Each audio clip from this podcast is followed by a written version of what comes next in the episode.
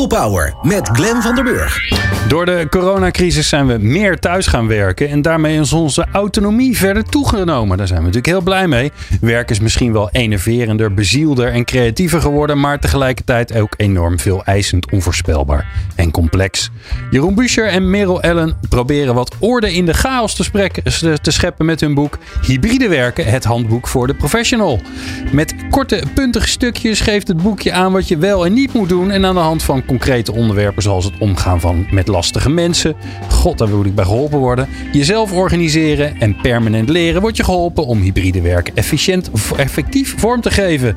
Te gast in deze aflevering en tevens LinkedIn live sessie. Welkom allemaal, iedereen die live aan het kijken is. Bijzonder leuk dat jullie er zijn. Eh, zijn de creatoren van dit boek, Jeroen Buescher eh, voor de tekst en Merel, Merel Ellen voor het beeld, aanwezig bij deze aflevering. En we zijn natuurlijk fijn dat jij kijkt en luistert. En geef vooral je vragen door via LinkedIn, want dan kan ik die gelijk aan de twee auteurs van het boek stellen. People Power met Glen van der Burg. Ja, en ik moet enorm multitasken, want ik moet ook nog op mijn scherm klikken en zo. Kijk, want ik haal even Merel Ellen erbij. En ik haal- zet Jeroen zijn microfoon even open. Zo. De twee auteurs van het. Ja, ben je eigenlijk een auteur van een boek als je het beeld hebt gemaakt? Hoe, hoe, eh, hoe heet dat überhaupt, Merel? Je moet het knopje vinden om de boel weer aan te zetten. Weet jij hoe het heet, Jeroen? Eh, Co-creator? Co-creator. Oh ja, ik hoor je, Merel. Ja, ja, ja, nee. eh, Illustrator heet het. Illustrator. Ik ben geen auteur. Nee, Oh. ik heb geen enkele... Maar en je hebt wel auteursrechten. Over Of heb je dan Eh. illustratierechten? Nou ja, dat is, wordt begint Ja, ze krijgt de Dat helft. meer. Ja, ze krijgt de helft, maar dat is omdat jullie ook vriendelijker met elkaar omgaan. Kijk, je natuurlijk. krijgt voor een boek niks. Nee, ik en daar krijgt. Merel de helft ja, van. de helft van heel weinig. Ah, hey, ehm, eh, vraag aan jullie beiden. Ehm, ehm, jullie hebben een boek gemaakt, hartstikke mooi boek. Eh, eh, bijna alle bladzijden aan de linkerzijde, eh, prachtig beeld. Kijk, Jeroen doet ook Ja. even het aanschouwend materiaal. En de rechterzijde tekst.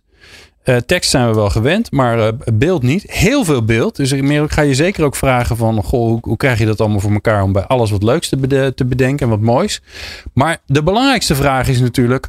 Hoe, hoe, waar is het zaadje van het boek ontstaan? Waarom moest dit boek er komen, heer Buscher? Want je hebt al een boek geschreven over hybride werken. Vond je het zo leuk ja, dat je dacht, ik doe er gewoon nog schijn een? wel eens een boek te schrijven. Ja, dat eh, joh, hoor ik ook. Ik zeg tegenwoordig, ik moet echt ophouden met die boeken. Want ik kom geen bos meer in. Want al die bomen proberen mij te Ja. wurgen. Die zien me allemaal als een meerdere, meervoudig moordenaar. Ja. Ehm, nou, de, de reden was eigenlijk dat, ehm, dat ik, ik had, eh, ik heb net vorig jaar in No Time een boek geschreven. De- deze heb ik een stuk langer over gedaan. eh, waarin, ehm, eh, waarin leidinggeven in die hybride organisatie centraal stond. En dat, dat eh, was mijn, tien, mijn tiende boek. En daarin eh, is altijd hetzelfde trommeltje waar ik op sla. The glory days of management are over. Eh, power to the people. Om maar Ja. eventjes de, een, een, een titel van dit programma te citeren. Ja. Ehm, organisaties worden platter. Medewerkers worden steeds autonomer. Werk wordt steeds meer uniek en eenmalig. Dus de baas kan niet meer vertellen hoe jij je werk moet doen. Moet je zelf over nadenken. En we, worden, we waren medewerker en we worden professional. En ja, ook in de, bij de groendienst en ja, ook in de melkfabriek eh, wordt ons werk toch uiteindelijk steeds minder repetitief en steeds meer. Want dat doet de computer en de machine. En toen realiseerde ik me, ja, maar em, al mijn broek, boeken schrijf ik voor een doelgroep waarvan ik zeg, ja, maar de, Dat een de, tijd voorbij de toegevoegde Ja. waarde van management neemt gewoon af. Dat is geen schande, we hebben er minder nodig. Je ze schrijft eigenlijk boeken over de kalkoen voor de kalkoen. Nou ja, natuurlijk is voor mij is, is de manager dege- degene, dat is de hand die, die mij voedt. Dus eh, dan ga je al snel naar je doelgroep. Maar ik dacht uiteindelijk, als we het over organisaties hebben, en ik denk veel na over organisaties, of ik praat veel over organisaties, zijn de medewerkers degene die die productiviteit en die die gemeenschap vormen. Dus eigenlijk, en, en we, we vragen zo ongelooflijk veel van elkaar. Eh, en dat bewijst dit boek ook. Als je dit allemaal kan, wil je helemaal niet het beroep wat je aan het uitvoeren bent. En, en, ehm, en we moeten eigenlijk eens eh, die medewerker, die professional, eh, helpen. Want het werk wordt steeds complexer. De verwachtingen die mensen over zichzelf hebben. We hadden het net in de vorige uitzending hadden we het er ook over. Wordt steeds hoger. De omgeving. We moeten ons en ontwikkelen. En we moeten communicatief zijn. En we moeten bevlogen zijn. En we moeten intrinsiek gemotiveerd zijn. We vragen steeds meer. We overvragen vind ik ook echt. Ja. En toen dacht ik, weet je wat ik wel zou willen maken? Een kwik, kwek en kwak boek voor de hedendaagse werker. Die hadden altijd zo'n padvindersboek voor, voor de oude lullen onder ons. en daar stond Nou, werkelijk Donald Duck is er nog steeds, hè? alles in. Ja, dat is er nog steeds. En, en, en wordt met name door volwassenen gelezen, hoorde ik. En, ehm, en, en in dat padvindersboek, als Kwik en Kwak, eh, en Kwak het niet meer wisten, dan sloegen ze hun padvindersboek open en dan keken ze hoe het moest. En er stond altijd het antwoord in. En toen dacht ik, hoe mooi zou het zijn in die waanzinnige complexe jungle die werken tegenwoordig is, waar zoveel van je gevraagd wordt, wat zoveel eisend is, te veel eisend is. Worden niet voor niks allemaal burn-out, eh, angststoornissen, bla bla bla, clichés. Als je nou eens een soort handboekje hebt waar je naar terug kan keren. En toen dacht ik, nou, dat is nou leuk. Ja. Maar toen dacht ik ook, ja, maar dat, in dat Quick en, boek, en Kwakboek staan vast ook heel veel plaatjes. Want wij zijn niet alleen maar taal. En ik lul toch al te veel. En toen dacht ik, als nou eens een hele goede kunstenares vragen. Ik slinger de bal voor het doel met, met een praatje. En laat die kunstenaar er dan visueel eh, een doelpunt van maken. En dat hebben we gedaan. Nou, ik krijg gelijk al een hartstikke leuke vraag binnen van Rosanne Gompers. Ehm, eh, jullie wel bekend, is ook een keer in de uitzending geweest. Leuke Rosanne, dankjewel voor je vraag. Ehm, en ik begin met de vraag die ze heeft voor, voor Merel, want daar zat ik eigenlijk ook mee. Ehm, Rosanne vraagt, hoe leef je je als creatief zo goed in in de kantoormens? Daar zat ik ook mee, Merel. Want ik dacht, ja, jij bent een, jij bent een kunstenaar. En dan, en dan komt Jeroen aan, die, zegt, die is helemaal enthousiast. Zegt, ja, leuk, ik ga een, boek, ik ga een kwik, en kwak boek schrijven. Ehm, en dan moet jij daar beeld bij gaan Uh, bedenken. als Merel ergens niet vertrouwd is, is het wel op een kantoor. Dat klopt. Dus hoe doe je dat dan? Nee, dat is, nou ja, dat komt gewoon ook door de tekst natuurlijk. De tekst eh, eh, ma- maakt de zitting en vertelt eh, de, de beleving van eh, degene over wie het gaat. Dus, en dan is het niet meer zo moeilijk. Dus, En kon je eh, er altijd iets bij voorstellen bij die tekst dan? Ehm, ja, eigenlijk altijd wel. Ja. En eh, Jeroen die heeft af en toe ook bij een tekst een voorzetje gegeven van zijn eigen idee van wat hij een leuke illustratie zou vinden. Deze nooit. Nou, soms. Eh, ik probeerde altijd het hoofdstuk te lezen en eerst zelf wat te verzinnen. Daarna te kijken wat had Jeroen eventueel als eh, tip opgeschreven. Ik heb het een paar keer wel gedaan. Ja, dat is waar. Maar de, maar de tekst was er eigenlijk. eh, De tekst was er eerst. En dan ging je op basis van de tekst ging jij eh, associëren. En Ja, dan kwam er een beeld. Ja. Oké. Ja, want Jeroen schreef het boek. Ik heb geen inhoudelijke input gegeven. En Jeroen, dan kwam dat beeld er. Deed het, deed het ook nog wel eens wat met de tekst? Dat je dacht, Absoluut. Oh, wacht even. Absoluut. Heb je een Absoluut. voorbeeld? Weet je, nog een, eh, weet je nog een anekdote? Want ik ben gek op anekdotes altijd. Ehm, oh, ja, daar ben je gek op. Maar, Nou, daar gaat hij even over nadenken. eh, nee, nou, wat ik wel kan zeggen is. ehm, ik heb steeds gezegd, en dat, dat- daar moet je mee oppassen met zo'n woord, zeker als blanke man. Maar ik wil een feminien boek. En wat bedoel ik daarmee? Niet een boek voor vrouwen, maar eh, heel veel ehm, de zaken die, waar we nu als medewerker mee geconfronteerd worden. En je snapt, als je zo'n boek schrijft, kan je niet uitleggen hoe de inhoud van je werk eruit ziet. Dat, dat moet iedereen lokaal zelf weten. Ik heb het over grootheden waar we het allemaal tegen, tegen aanlopen. En de, de grootheden waar we heel veel mee te maken hebben tegenwoordig als professionals is communicatie, empathie, creativiteit. Ja, verbinding. Eh, eh, eh, gezamenlijk doel eh, zien, eh, ah, verbinding. En dat zijn dingen die wij klassificeren als klassiek feminien. Hè, mannen is resultaat, eh, eh, eh, eh, structuren, et cetera. Of dat is dan masculien, niet mannelijk, maar masculien. En eh, ik had zoiets van, ja, de- als je een handboek voor de hedendaagse professional schrijft, dan, dan kan het niet anders dat je het over heel veel zaken hebt die uh, feminien geassocieerd worden. Omdat ze over relatie en over community gaan. En daarmee zeg ik dus niet dat alleen maar vrouwen relatiegericht zijn. Of dat alleen maar vrouwen uh, empathisch zijn. Nee, ik zeg dat wat wij uh, als feminien is iets anders dan vrouwelijk. Dus ja. feminien geassocieerd. Vaak zijn en vrouwen er wel de beter in. Daar moeten we wel eerlijk in zijn. dat er seksisme in de studio ook rondwaart. Ja. Daar komen we nooit onderuit. Maar positief is. En, en um, en ik realiseerde me wel dat omdat Merel een vrouw is. En uh, op een andere. En ook een kunstenaar is. Dus eigenlijk helemaal niet op die samenwerkingsrelatie zit. Gaat zij dingen heel anders interpreteren dan ik ze heb gezien. En vaak in mijn ogen veel spiritueler dan ik het zelf zag. Dan schreef ik een vrij concreet verhaaltje. Dan schreef Merel een. Dan tekende Merel een tekening die spiritueel of, of trans, uh, transactioneel, wou ik al zeggen. Het oversteeg. Ja, en, en waardoor het een veel um, Waardoor de mening, de, de, de, het, het verhaal, de letters echt voor mij ook een andere betekenis kregen. Maar niet omdat ik ineens dacht, oh ik bedoel eigenlijk dit. Maar omdat het een, een niet-talige andere waarde kreeg. Ja, dat is wel fucking abstract. Maar, maar ze kleurde als het ware de tekst. Doordat zij vanuit haar zijn daar een beeld tegenaan plaatsen. Waarvan ik dacht, oh je pakt dat aspect eruit. Oh dat had ik zelf nooit gedaan. Maar dat is eigenlijk wel heel interessant. Want dat staat er wel. Maar ik dacht dat mijn point ergens anders lag. Dus ze veranderde de point van het verhaal. En dat zit in die combinatie tussen tekst en beeld. Ja, wat, wat interessant is. Wat aan toevoegen? Ja, altijd. Ja, want ik vond juist uh, wat zo uh, leuk en spannend aan het boek is.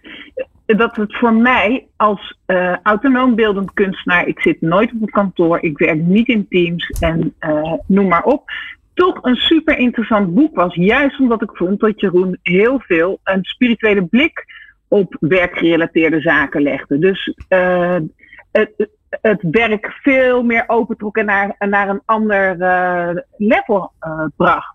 En daardoor was het, vond ik het heel leuk, juist om het te illustreren en te lezen omdat ik in eerste instantie ook dacht, oh ja, uh, dat wordt natuurlijk een boek waar ik geen flikker aan ga vinden. Maar dat was helemaal niet zo. En, het, en het mooie is dat ik dus juist beweer dat jou, omdat jij het spiritueel opvatte, dat jij het boek veel spiritueler hebt gemaakt dan dat ik het aanvankelijk bedoelde. Ja, jij bedoelt het gewoon, het heet niet voor niks een handboek. Hè? Dat klinkt inderdaad kwik, kwek, kwak. Ja. Oh jee. En dat vind ik een uh, verrijking voor de goede orde.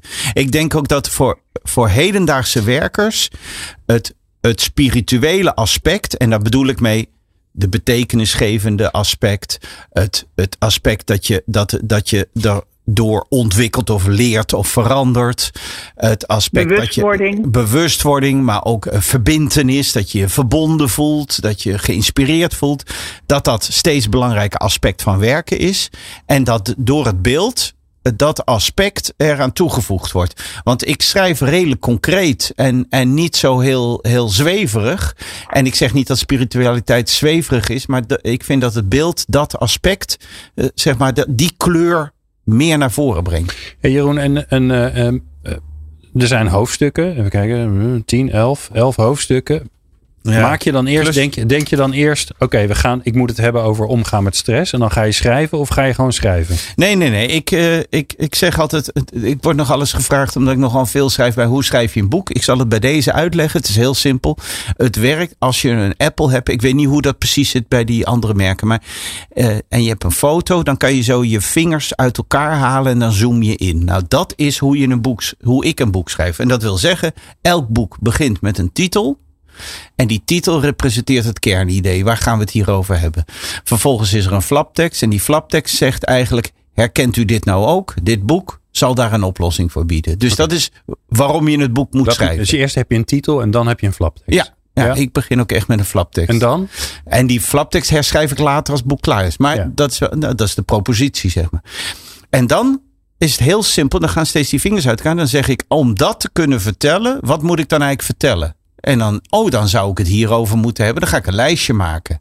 Met bullets, letterlijk. Oh, dan zou ik het moeten hebben over thuiswerken. Oh, dan zou ik het moeten hebben over zelforganisatie. Oh, dan zou ik het moeten hebben over stress en druk zijn. Ja, ja.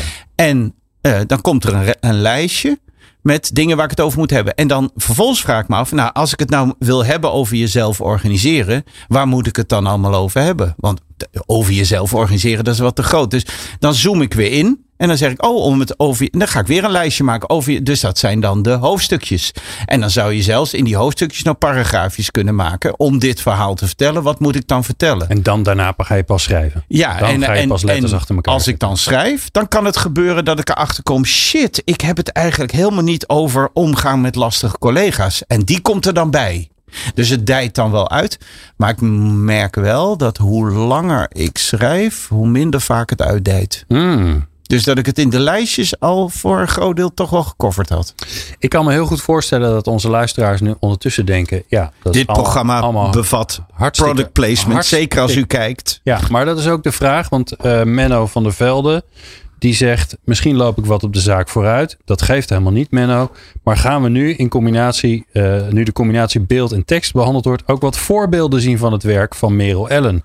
Ja, zeker. Die zullen wij voor de camera houden. Ik, heb niet, ik ben niet zo ver dat ik die eh, ook gewoon op het scherm kan toveren. Eh, maar ik kan ze wel mooi voor de camera houden. Ik wil eigenlijk eh, het boek gewoon random openslaan. En dan, dan, pak, dan pakken we, we kunnen namelijk toch niet alles behandelen. Dan, dan pakken we er een uit. En ondertussen heb ik ook gezien dat Jeroen, nee, sorry, Diederik de Klerk een vraag heeft gesteld. Dus Diederik, ik kom straks bij jou. Maar ik ga eerst even blind. Dat is leuk. Ehm, soms is het meer gedoe. Even kijken, dan zit ik in hoofdstuk 6. We moeten natuurlijk wel even weten waar we zijn. Hoofdstuk 6 is over doelen behalen. En het, en het, het heet Soms is het meer gedoe, Jeroen. Welke Pagina 133. 133. Ja, en dan zal ik, eh, als jij dan vervolgens, want dat kan jij altijd heel goed los vertelt, waar gaat het eigenlijk over? Dan haal ik, eh, hou ik het plaatje bij het, eh, bij het scherm. Dat is fijn, hè? Ehm, nou, eh, de nou moet ik wel zeggen, geheugen is niet mijn grootste kunde. Dus het kan best zijn dat ik eh, dit verwar met anderen. Maar wat ik me ervan her- herinner, is dat wij nog alles, als we iets aan het doen zijn, een taak of in een projectje of wat dan ook, eh, het gevoel hebben dat er een eigenlijk proces is en dat dat verstoord wordt door andere dingen. Dus dat er, dan zeggen we, er gaat iets mis. Of er blijkt nu dat toch, de, of Jan werkt niet mee. Dus dan, dan, dan hebben we dus een soort fantasie van hoe ons werk eruit had moeten zien. Maar dat, die fantasie wordt voortdurend verstoord. En daardoor zeggen we van, ja, het, het is allemaal gedoe. Ja. Maar eh, dit boek, eh, dit, dit hoofdstukje is een soort pleidooi voorzet. Kijk naar Ansa. Het gedoe is het werk. Dit is wat je doet. En de anekdote die ik wel vaak heb verteld. Ik, heb, ik had, werkte eens een keer met een groep managers. En toen, en toen was, eh, was er iemand die zei: Ja, ik kom niet aan mijn werk toe. Zin die je vaak hoort. Ik zeg, toen ging ik erop in. Toen zei ik: Goh, vertel eens, hoezo dan? Nou, ze eh, was een vrouw. Ze zei van ja, ik ga 's ochtends naar mijn werk. Heb ik allemaal dingetjes opgeschreven wat ik wil doen. Mijn agenda. En dan ga ik s'avonds naar huis en denk ja, ik heb eigenlijk niks gedaan. Maar ik heb allerlei andere dingen zitten doen. En toen vroeg ik aan heb je dat eigenlijk al lang? Toen zei ze ja, eigenlijk al zolang ik hier werk. En toen zei ze, eh, eh, ik zei hoe lang werk je hier dan al? Toen zei ze acht jaar. En toen zei ik, en dat was spontaan, zei ik ja, zou je kunnen overwegen dat dit je werk is? Nou, daar, daar komt dit hoofdstukje volgens mij, wat ik me ervan herinner, eigenlijk op neer. Eh, dat gedoe, dat is je werk. En het werk wordt niet verstoord door dingen die misgaan. Dat het anders gaan dan jij gefantaseerd hebt, Ja. dat noemen we dan misgaan. Nee, je hebt iets gefantaseerd. En dan moet je niet boos worden als de wereld niet is zoals wat jij gefantaseerd hebt. En dus het gedoe waar we het over hebben. Als je nou de lol vindt in dat steeds. Want dat is er nodig om het te bereiken wat je wil bereiken. En, en wat gebeurt er dan? Dat is wel een mooie illustratie. Dan maakt Merel daarbij een tekening. Deze gedachte laat ik gaan. En dan zie je iemand die belletjes blaast. Ja. Dus zij maakt daar een voor mij onverwachte illustratie bij.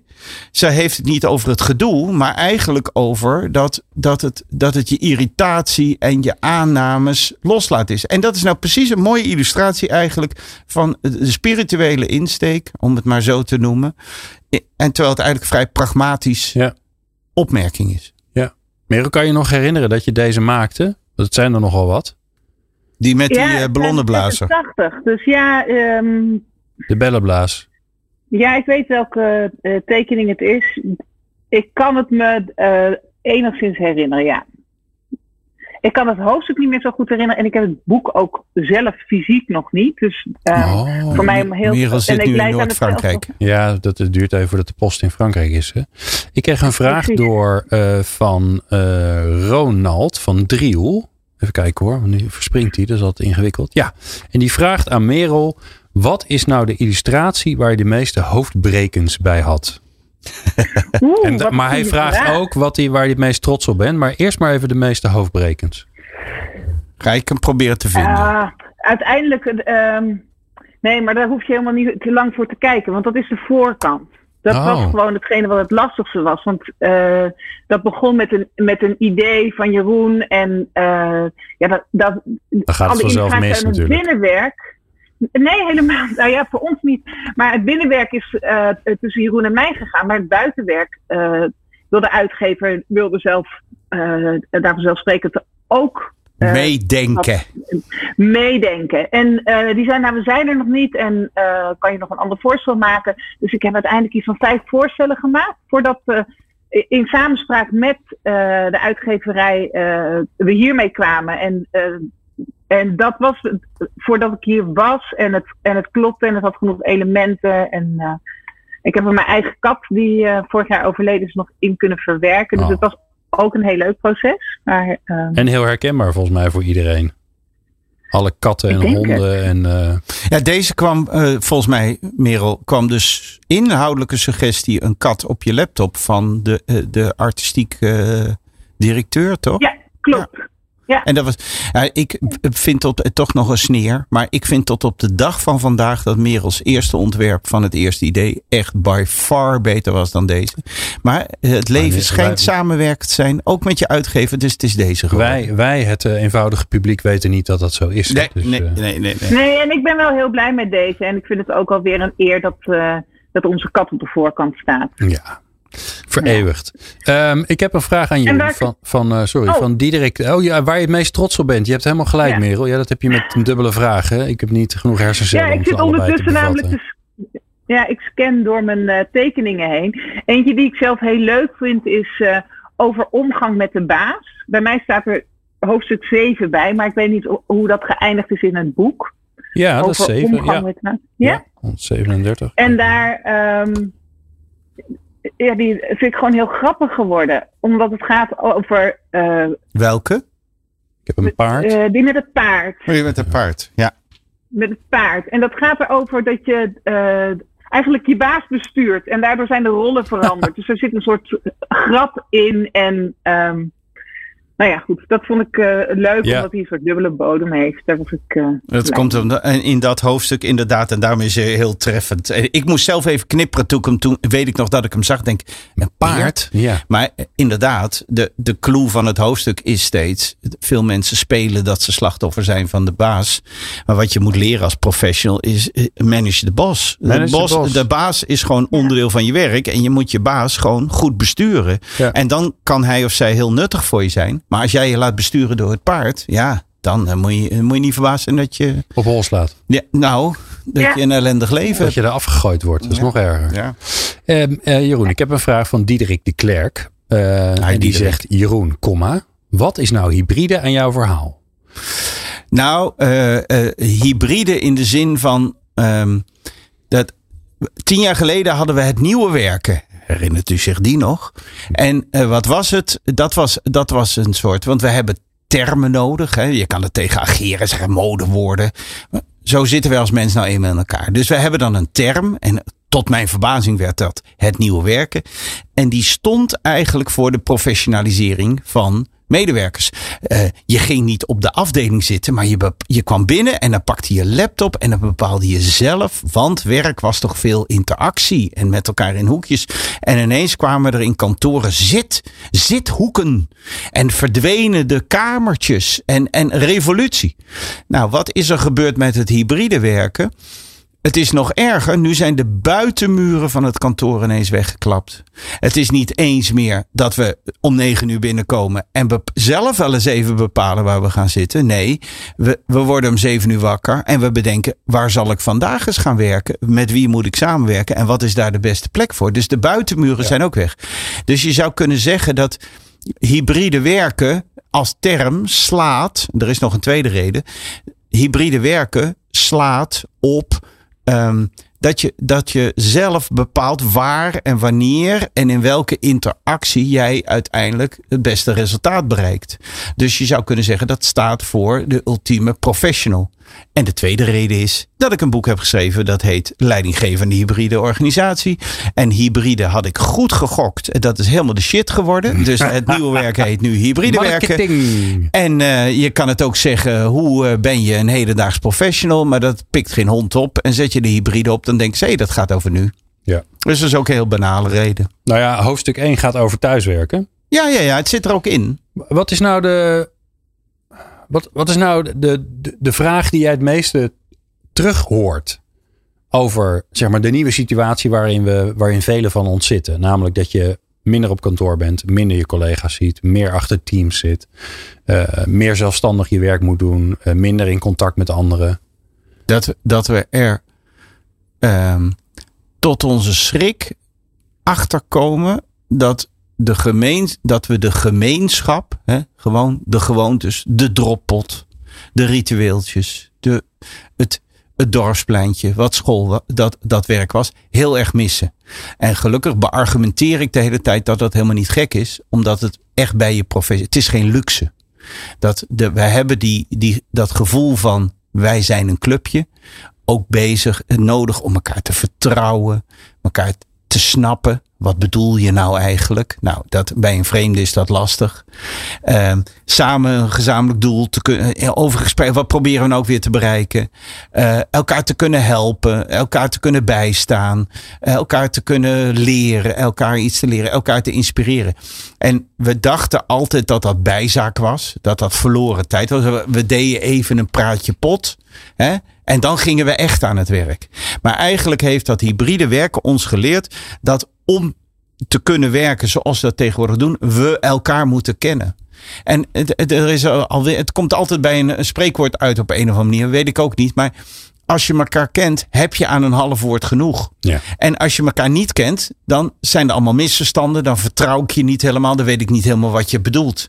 Dus eh, de gemeenschap die we samen vormen, de relatie die we hebben, gewoon de persoonlijke relatie, is dus heel erg de basis van onze professionaliteit. En dat was het eigenlijk door de eeuwen heen altijd. Alleen in die fabrieken in de 20e eeuw dachten we dat dat niet meer nodig was, omdat we het allemaal hiërarchisch organiseerden. Maar als de organisatie steeds platter wordt en steeds projectmatiger, dan is die relatie ineens weer de basis van onze samenwerking. En geen luxe, maar nodig om elkaar te begrijpen, Ja. om elkaar te vertrouwen, et cetera. Maar dan is de grote vraag natuurlijk: hoe zorg je daar als individu, hè, want daar gaat jouw boek over dan. Hoe zorg je als individu dan voor dat je dat blijft onderhouden? Terwijl je misschien wel drie, vier of vijf dagen thuis achter je laptop zit. Ja, nou dat is de, de, mijn antwoord daarop is wat ik doe en in hemelsnaam dit zullen we met z'n allen moeten uitvinden, is mij realiseren. eh, Ik maak hem heel simpel. Wanneer spreek ik met jou af? En wanneer hebben we aan een WhatsAppje genoeg? Wanneer hebben we aan een mailtje genoeg? Wanneer moeten we toch even telefoneren? Wanneer is het toch belangrijk dat we er even een Teams ding van maken? En wanneer is het nodig dat wij aan een tafeltje gaan zitten met een kop koffie of wat dan ook? En die hiërarchie die ik nu beschrijf, die gaat over dat als wij te lang niet aan dat tafeltje zitten en samen koffie drinken, gaan we elkaar niet meer begrijpen. Ja, en dan gaat het dus op de WhatsApp mis. En dan gaat het uiteindelijk op de WhatsApp Ja, mis. Want dan denk ik, hè, eikel. Ja, dus ik, ik, ik kan hem ook op een andere anekdote maken. Ik zie mijn, eh, mijn assistent ongeveer, zeg maar theoretisch, drie keer per jaar. En als ze elkaar zien, we zien elkaar wel eens vaker eventjes, eh, dan komt ze iets brengen of iets halen of eh, iets kleins. Maar laten we zeggen, als wij afspreken om elkaar fysiek te zien, de meest hoogwaardige communicatie denkbaar, want dan zie je en ervaar je elkaar, dan hebben we de afspraak dat we het niet over werk hebben. Mhm. En waarom? Want dan kunnen we het hebben over wie de ander is, die relatie. En, en en ik denk dat, dat, we dat, dat de, de, hoe je het voor jezelf, de discipline die je moet opbrengen, is dat je niet gaat denken dat de waan van de dag genoeg is om optimaal te blijven samenwerken. Als je verdwijnt in de waan van de dag en nooit samen dat kopje koffie drinkt, of zoals wij doen, af en toe uit eten gaan Ja. of een wandeling maken, dan uiteindelijk word je minder effectief. En wij kunnen nu aan, met een half woord hebben wij genoeg.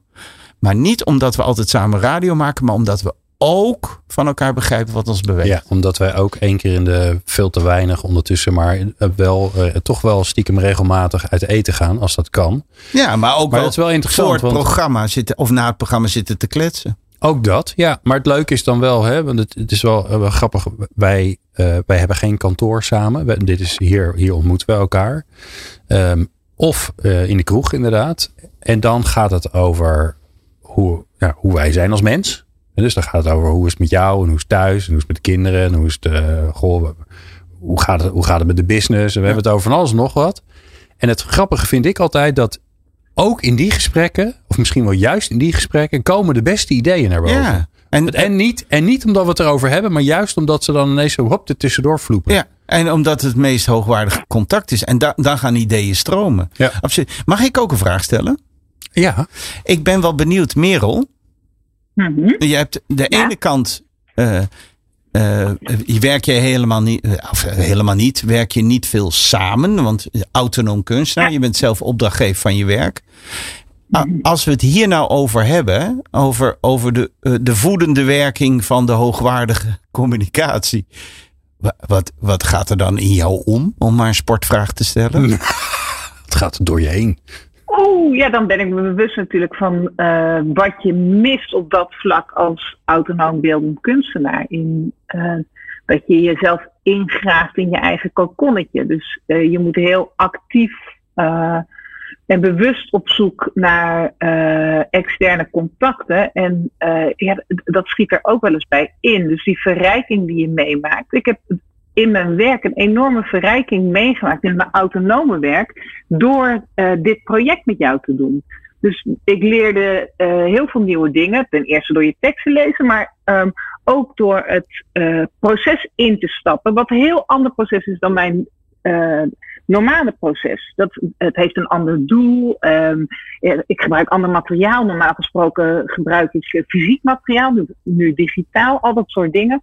En ehm, door eh, ook het eh, sparren met jou, eh, de reactie van jou op de, op de tekeningen enzovoort, ehm, ontwikkelde mijn autonome werk zich ook anders. Hm, grappig. Dus het maakt jou zeg maar eigenlijk ook eh, bewust van dat die interactie met een andere professional misschien ook wel essentieel is om met je eigen werk in beweging te blijven, vrij- eh, blijven. Ik weet wel dat het een groot verschil maakt als ik het wel doe. Ja. Ja, als dat hoeft dan een, niet eh, altijd in de vorm van illustraties maken te zijn, maar dat kan nee, ook wel. nee, nee. De- eh, ook een, eh, een residency die ik ooit in New York heb gedaan, zorgt ervoor dat je opeens allemaal andere mensen om je heen hebt in de fysieke ruimte die ook werk aan het maken zijn. En dan. eh, sorry hoor. Zou je altijd zien. Hè? Ja. Ja, relaties, Ehm, relaties. Maar ehm, door die contacten eh, en het vragen aan andere mensen: wat ben je aan het doen? Wat ben je aan het maken? Eh, hoe maak je het? En eh, waarom maak je het? Krijg je ook weer nieuwe ideeën. Ja. En dat, En ondertussen loopt, Ja, er, loopt er achter in je beeld een kat door. Dat vind ik wel, vond ik wel ja, dat is, dat is mooi. de zwerfkat hier uit die wil naar binnen. Die wil naar binnen, die wil eten. Ja, dat is Eh, we hebben al een Ja, leuke, leuke vraag gekregen eh, van, eh, even zoeken, waar is die? Van Jan Nieuweboer. Want die, ehm, die snapt dat jij een, een soort mooie buitenstaander bent, Merel. Dus die vraagt zich af wat jij de grootste eye-opener vond over hybride werken. Die je tegenkwam in de teksten van Jeroen. Dat is wel grappig natuurlijk, want er, er- hebben ongetwijfeld mensen meegelezen die, eh, die al in die wereld zitten. Maar jij komt er totaal uit een Nee, andere joh. wereld. Dus zo gaat het Ja. niet. Niemand leest dat mee. Maar ga door, Merel. Ehm, eigenlijk zijn het de dingen die ik eh, het beste zelf kan toepassen in mijn eigen dagelijks leven. Ondanks dat ik dus niet eh, de doelgroep ben voor wie het boek geschreven is. En dan gaat het over dingen als uh, moeilijkheden als mogelijkheden zien. Zoals Jeroen dat uh, op zijn eigen manier heel, heel op, in diverse hoofdstukken aanpakt. Dus uh, oké, dit is iets waar ik mee worstel. Hoe kan ik daarmee omgaan? Dus het is een, een, bepaalde manier van kijken naar een situatie, een perspectief aannemen. wat ik eerder al zei, die spirituele blik op uh, werkgerelateerde zaken. Dus uh, ook je bewust worden van processen. Hoe, hoe gaat een werkproces? En uh, als je daar bewust van bent, kan je daar meer in sturen en ook efficiënter werken. En dat geldt even goed voor een beeldend kunstenaar. Die moet zich ook goed organiseren. En, maar een punt, als... wacht even, nu zeg je iets interessants.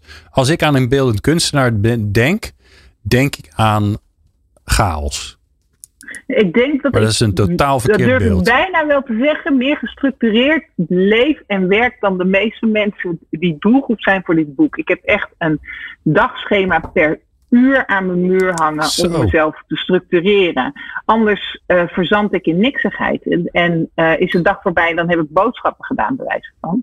Ja. En uh, dus het is heel noodzakelijk juist om als beeldend kunstenaar, als je productief wil zijn en als je wil groeien, om dat heel erg structureren. In ieder geval voor mij. Omdat Ja. ik van nature chaotisch ben. Ja, en ik val je daarop bij hoor. Want ik denk dat het echt een romantisch sprookje is. Dat eh, goede beeldende kunst, goede dans, goede muziek uit chaos. eh, Dat, dat, dat het proces chaotisch is. Je hebt chaos nodig voor, voor, je, eh, voor je invalshoeken die je niet had voorzien.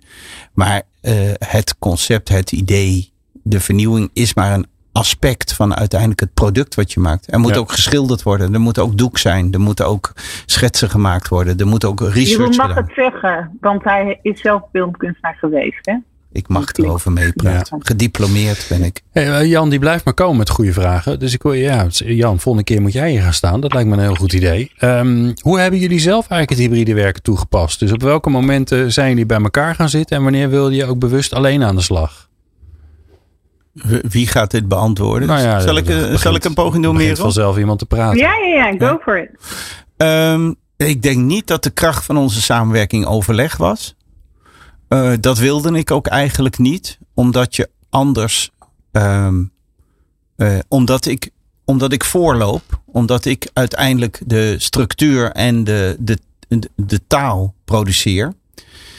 En als je dan te veel interactie hebt, dan, eh, dan wordt die taal is al heel richtinggevend. En wat je dan gaat doen, is dat je een illustratie gaat maken. Dus dan vertel ik dat er een zon ondergaat. Ja, En ja. dan gaat Merel een, een zon schilderen die ondergaat. Maar dat staat al in de tekst. Ja. Dus de, de, ehm, in ieder geval mijn beeld was dat we samen een boek maakten. Maar er moet iemand beginnen. En ehm, omdat dit een gebied is, een onderwerp. Kijk, als we het samen hadden gemaakt over een onderwerpgebied waar we allebei geen expert in zijn, of allebei net zoveel expert in zijn, dan, dan kan je misschien gaan sparren. Maar ik loop voor op, want dit is 24 uur per dag mijn werk, om hierover na te denken. Ja. Dus ik wilde. Ja, ik heb alleen gereageerd op jouw tekst. Ja, en ik daarom. ik ben, en daarin is de volgordelijkheid ook. Dus Ja. Jeroen die heeft de tekst geschreven en daar reageer ik op. En ik was bijvoorbeeld ook heel blij, want er was ook Merels verzoek van misschien kan je af en toe een suggestie zetten. En toen zei eh, zeggen. En toen zei Mer, en ik, ik was daar. Ik, is dat wel een goed idee? En toen zei Merel, nou wat ik doe is lees de tekst. Dan, maak ik een dan ga ik een tekening bedenken. En dan kijk ik daarna wat jouw suggestie was. Misschien vind ik jouw suggestie wel zo goed dat ik daar nog iets mee kan. Of dat dat, dat is ook wel eens gebeurd, gefuseerd is met het idee wat ze zelf had. Dus we hebben de, de interactie en het overleg eigenlijk tot een minimum beperkt. We, we hebben het erover gehad waar het boek over, voor wie het boek is. En daarna de tekst heeft zichzelf gesproken. En eh, ik werd elke keer verrast met waar ze nu weer mee kwam. En af en toe hadden we. Eh, kijk, eh, wat natuurlijk kan, is dat Merel iets leest en zegt: Ik snap niet wat daar staat. Ja. En dan, dan, dan kan je je afvragen: heb ik dan iets goeds geschreven? En zo gebeurde het ook wel eens dat Merel een illustratie of een tekening maakte. En dat ik dacht: ik, ik snap niet waarom die tekening bij de tekst hoort. Nou, daar kan je dan met elkaar over hebben. Dat hoeft ook niet. Want er, sta- er zijn ook wel eens tekeningen die ik nog steeds niet helemaal snap. Maar waar, waar je toch van denkt: ja, ik snap het niet, maar het is toch goed. Ja. En, eh, maar er, natuurlijk gebeurt het ook wel eens dat je een tekening maakt. En dan, dan, dan heeft Merel zoveel fantasie gehad. Dat ik denk, nou, ik denk dat, een, dat ik er niks mee kan. Maar dat een, een lezer er ook niks mee kan. Maar dat is maar zelden voor gebeurd. Nou, Carina de Vries die eh, vindt in ieder geval dat dit het toppunt is van van hybride werken. Asynchroon en ieder op zijn eigen talent. Nou, dat is toch mooi, hè? Ja, en Jeroen- zeker niet in dezelfde ruimte. Dus ook nog fysiek op afstand. Jeroen, ik heb ook nog even een, eh, een, een, een, een, soort marketing pitch-achtige vraag van Rini van Solingen. Die zegt, hey Jeroen. Hey, pro-awareness. Hey Jeroen, Kim Spinder heeft het boek Eerste Hulp bij Hybride Werken geschreven. Met daarin opdrachten en doeloefeningen. Ken je dit boek? En, weer twee vragen altijd gevaarlijk. Ken je dit boek Jeroen? Nee. Oké, dat is mooi. En op welk gebied is jouw boek anders, leuker en beter? Dan weet je het ook Geen niet. idee. Maar als jij eh, iemand dit moet gaan verkopen, Jeroen, wat zou je dan zeggen? Waarom moet je boek kopen? Moet je boek kopen. Waarom is het leuk om het te kopen? Nou, ik hoef niks te zeggen. Sla het open en kijk. Hm. Eh, ja. Eh, Zal ik het zeggen? het is. Het is eh, het, ik noem het. ook- Ja, één ding vind ik jammer.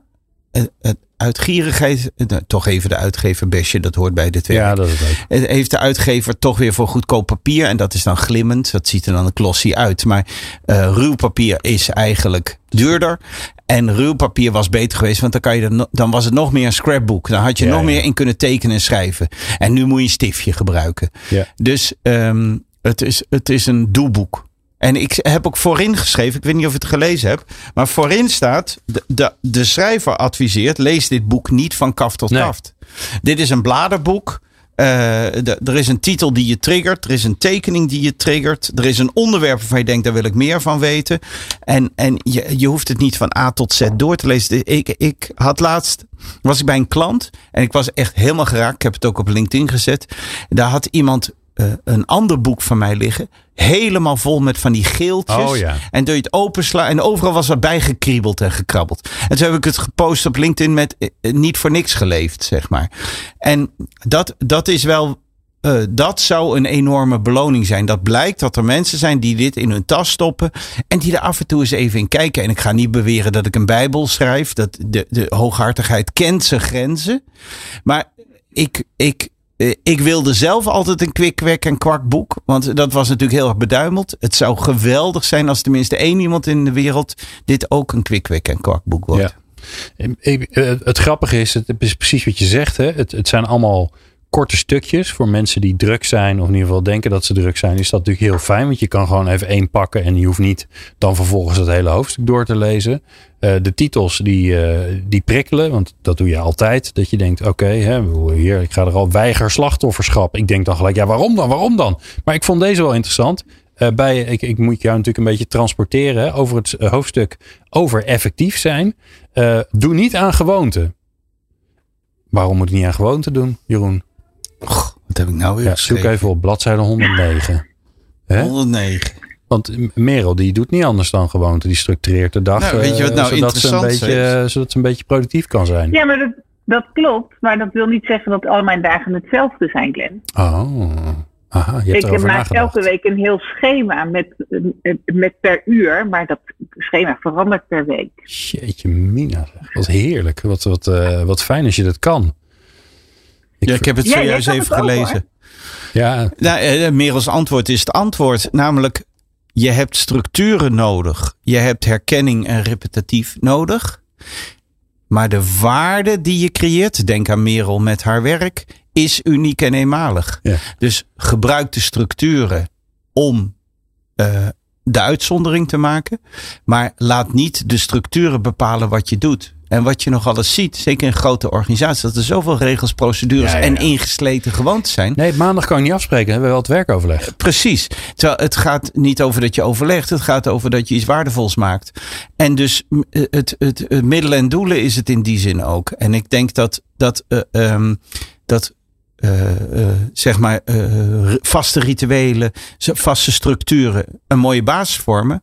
Maar gewoonte is niet meer nadenken. En uiteindelijk maken we iets waardevol. Ik maak ik iets waardevols voor jou. En dat doe ik niet door altijd maar hetzelfde te doen uit gewoonte.